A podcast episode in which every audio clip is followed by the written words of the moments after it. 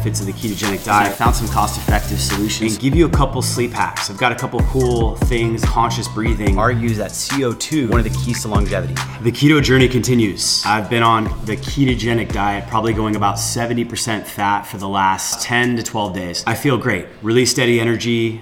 I haven't been in the gym that much because I just kind of got over the flu and we're trying to see how my body's recouping, but my recovery's been good. I've been feeling better. I'm gonna jump into the actual content. Like we pretty much know that coffee contains acrylamide, mycotoxins, caffeic acid. But before I go into that, I wanna talk about the sleep and relaxator tool that I recently got. My buddy is really into conscious breathing and their whole platform, and a lot of what they've done is focus on breathing. And, and the author really argues that CO2 is actually really powerful and one of the keys to longevity. So when you exercise, you produce more carbon dioxide in your body than you actually take in to exchange with the oxygen. CO2 is actually a pretty powerful antioxidant. And when I was learning about sleep, I learned about taping your mouth. So when you sleep, a lot of times your mouth will actually open.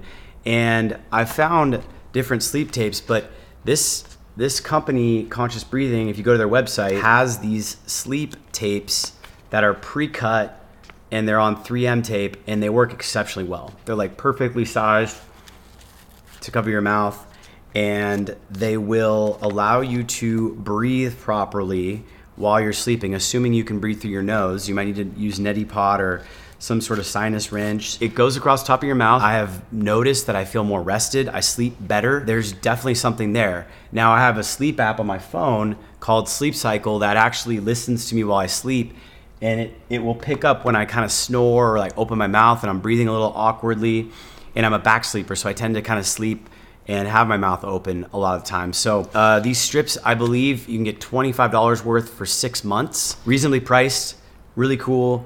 Highly recommend that. Good hack. Sleep is so important. You've got to dial it in, make sure it's really optimized. And I think this is a really cool little add on that I wanted to share with you all. Other thing that they have on their website is this thing called a relaxator. Now, this thing is kind of cool. What you do is there's a dial on this thing, and this dial allows you to adjust resistance to your exhale. I like to use it when I'm working because when I'm working, I tend to tighten my breathing. What you do is you breathe through your nose and you exhale through this. And this thing creates resistance on the exhale and it trains your breathing to slow your breathing rate and to allow you to have more CO2 in your body. You're supposed to wear this and practice this 10 to 20 minutes a day. I probably do it throughout the day for a total of 5 to 10 minutes, but what I find is when I when I do consciously breathe with this relaxator, afterwards I'm much more chill. My breathing is much more regulated.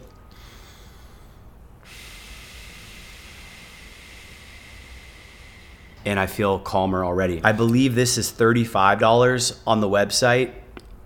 I think it's an awesome investment. Many people deal with anxiety. This is something that I like to use at night when I'm watching a show, before I'm winding down to go to bed, or if I'm just at my computer catching up on things and I've got things that are coming at me that I'm working on that are kind of causing stresses. So, take a look at this conscious breathing. I'll link a description in the video description. I'll link the website to this stuff and to the actual sleep tape because I think both of those additions could really help with your sleep routine. And since we're talking about cutting coffee and making some transitions here, I want to give you the best tools that I know of to kind of make sure that you're giving yourself the best chance to feel optimal even though you're dealing with all this stuff. So, on the topic of sleep, as you remember when I was talking earlier about this, I think when you're trying to quit something like coffee, you really need to think about all the challenges and the damage it's doing to your body because otherwise you just kind of slip back into your old habits. And so, I want to give you a few more nuggets and go a little bit more specifically into the actual reasons for why I'm quitting coffee and hopefully I'm staying caffeine coffee free for the foreseeable future and even longer. One, acrylamide. There is a substantial amount of acrylamide in coffee. When you roast the beans, you're literally roasting plant seeds and then you're drinking a concoction, a brew of the roasted plant seeds that are burnt. And so you're you're drinking this and acrylamide is actually a toxin and it's used to treat plastics and wastewater. Now, studies have shown that acrylamide is in lower content in darker roasts. So, ironically, the initial roasting gives you a higher content, but then as you roast more, you get less. Also, instant coffee, two to three times the amount of acrylamide. It's a carcinogenic compound. It's definitely something you don't want to be consuming on the regular basis. And it's in coffee in not insignificant amounts, meaning there are levels of coffee, especially when you're drinking it every single day, that are probably doing damage to your body long term subtly. So I think for us, acrylamide is just not a good thing to be consuming. And there's enough of it in coffee where if you're drinking coffee regularly, it's a big deal. Again, if you're gonna drink coffee, think darker roast, freshly brewed. Obviously, you want to think about organic and you want to think about the mold toxin levels if they test those. So, the opioid receptors get affected by coffee when you drink it. The molecules that you have to receive pain, to deal with some of the pain in your body, can often get messed up from some of the molecules that are in coffee. So, that's another thing to watch out for. Caffeine, caffeic acid is a methylxanthine, and this has antifungal properties. It's probably serving a purpose to defend the actual coffee bean from molds and other insects and, and pests that are trying to eat that. And it has a lethal dose in your body, and it leads to all kinds of sort of dysfunction in, in humans. There's been studies uh, definitely around insomnia, sleep performance and then also around increased blood pressure. Caffeine's another one. It's actually got a lethal dose in humans of 50, an LD50, and it probably exists in coffee as a purely toxin for insects and other animals that are consuming it. So it's it's really not a good thing. And when we look at studies, there's a direct correlation between caffeine and quality of, of sleep I notice personally REM sleep really drops off when you start drinking coffee. Even if you only drink one cup in the morning, you have a 12 hour half life oftentimes. It's, it's anywhere from 8 to 12 hours and sometimes 14 hours. And if you're a slow metabolizer of caffeine, it can even be longer than that. But 150 milligrams at 8 a.m., 8 p.m. is going to be still 75 milligrams in your body. And then at another 8 a.m., you're still gonna have like 30, 35 milligrams. So you're still dealing with caffeine as you sleep through your body. Whereas nicotine, you have about an hour half half life. So you're getting a stimulate that's metabolizing through the body much quicker. So it affects sleep, and that's a big, big thing because it's gonna have a rebound effect. It's gonna borrow from tomorrow, and it's gonna kill your sleep quality when you're sleeping. The last thing I wanna mention is the mycotoxins and molds. A lot of these coffee beans are gonna have mycotoxins, they're gonna have molds they're not tested for that. Caffeine or coffee beans are such a big product and big business. The quality control is just one of those things that you're probably going to get hit with. For breakfast, I have beef tender tips from White Oak Pastures. I've got raw beef fat that I'm going to be doing, and then I've got egg yolks here. I'm going to cook these rare, sear them for taste and texture, and then the fat, obviously I'm gonna add quite a bit of that for my macro to keep my ketogenic diet energy and the fat in my intake. And then for the eggs, I'm actually just gonna be doing the egg yolks. Those will uh, be about 75% fat macro. And the egg yolks have a lot of the vitamins, the majority of the vitamins and nutrients. One more thing I wanna mention, I'm also adding in some supplement stacks. So they're not really supplements, but I'm dabbling with the ancestral supplements and Codeage and some of these desiccated organs because I just don't find that I enjoy them as much eating them all the time but I still want to get some of the benefits. So I'm mixing in a few of these and I found some cost effective solutions. For the supplement stack, I'm actually taking Alpha Brain and Tyrosine. I'm also adding boron, which is probably more heavily in our spring water. And then I've got beef kidney I'll be taking from Codeage. I've got grass-fed brain, which is half liver, half brain. I've got colostrum, I've got some beef pancreas, spleen. I'm gonna play with cordyceps. They are a mushroom that has been shown to improve oxygen utilization and, and athletic performance and mental performance. So I'm adding this, this real mushroom brand here in for cordyceps. And I think that some of these supplements are just as good. I've talked to Codeage and they've got 100% grass fed. Um, I've also reviewed colostrum and how it's processed. Colostrum all of it right now is, is flash pasteurized at a low temp, but there's no brand that actually gives you a pure raw colostrum. So as far as I'm concerned, I'd rather pay a third the price for colostrum right now and just add it into my regimen and see what I can get from that. Can't find beef brain anywhere else, so I'm, I'm rolling with the ancestral supplements because that's really the only place I can get brain. I think brain is important to, to have in your regimen.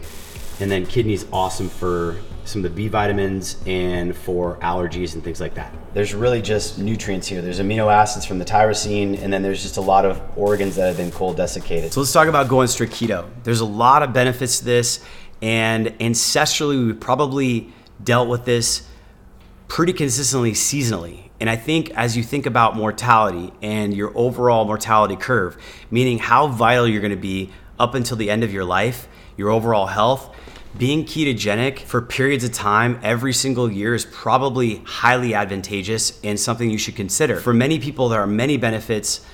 Certainly, for me, uh, a big one, which is also a bit vanity, is the uh, the fact that when you go keto, you tend to burn more of your midsection fat. You tend to lean down in your core, in your stomach, where you often see a lot of people packing on the pounds. Frankly, a lot of people just aren't ever cycling into keto.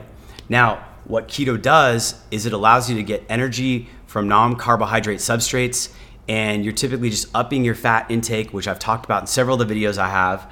But the idea here is that you're you're dealing with a cycle where our ancestors probably didn't have fruit or vegetation of any kind, limited carbohydrates, much more fat and protein access from animals that they were hunting throughout the fall, winter, and early spring before the fruits and other available foods that were non-animal foods were available in the environment. So there's probably periods of time for four, five, six months where ancestors would have gone ketogenic for most of Northern European descendants and North American, of course. What we see with ketogenic diets is phenomenal in terms of the results. A lot of people lose tons of weight on them.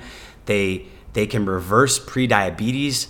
They can manage symptoms of type 2 diabetes and oftentimes even remiss those symptoms in that condition, it lowers your blood sugar drastically. You're not consuming carbohydrates. Your body doesn't have to worry about that. And on top of that, for people who are eating a carbohydrate based diet, now instead of packing in that into your midsection, you're burning the fat that you have because you're no longer consuming carbs that you then have to store as body fat in your body. So it's a, tremendous way to lean down, suppress your appetite, which I find I eat much less on a ketogenic diet because the fat and the protein are quite satiating.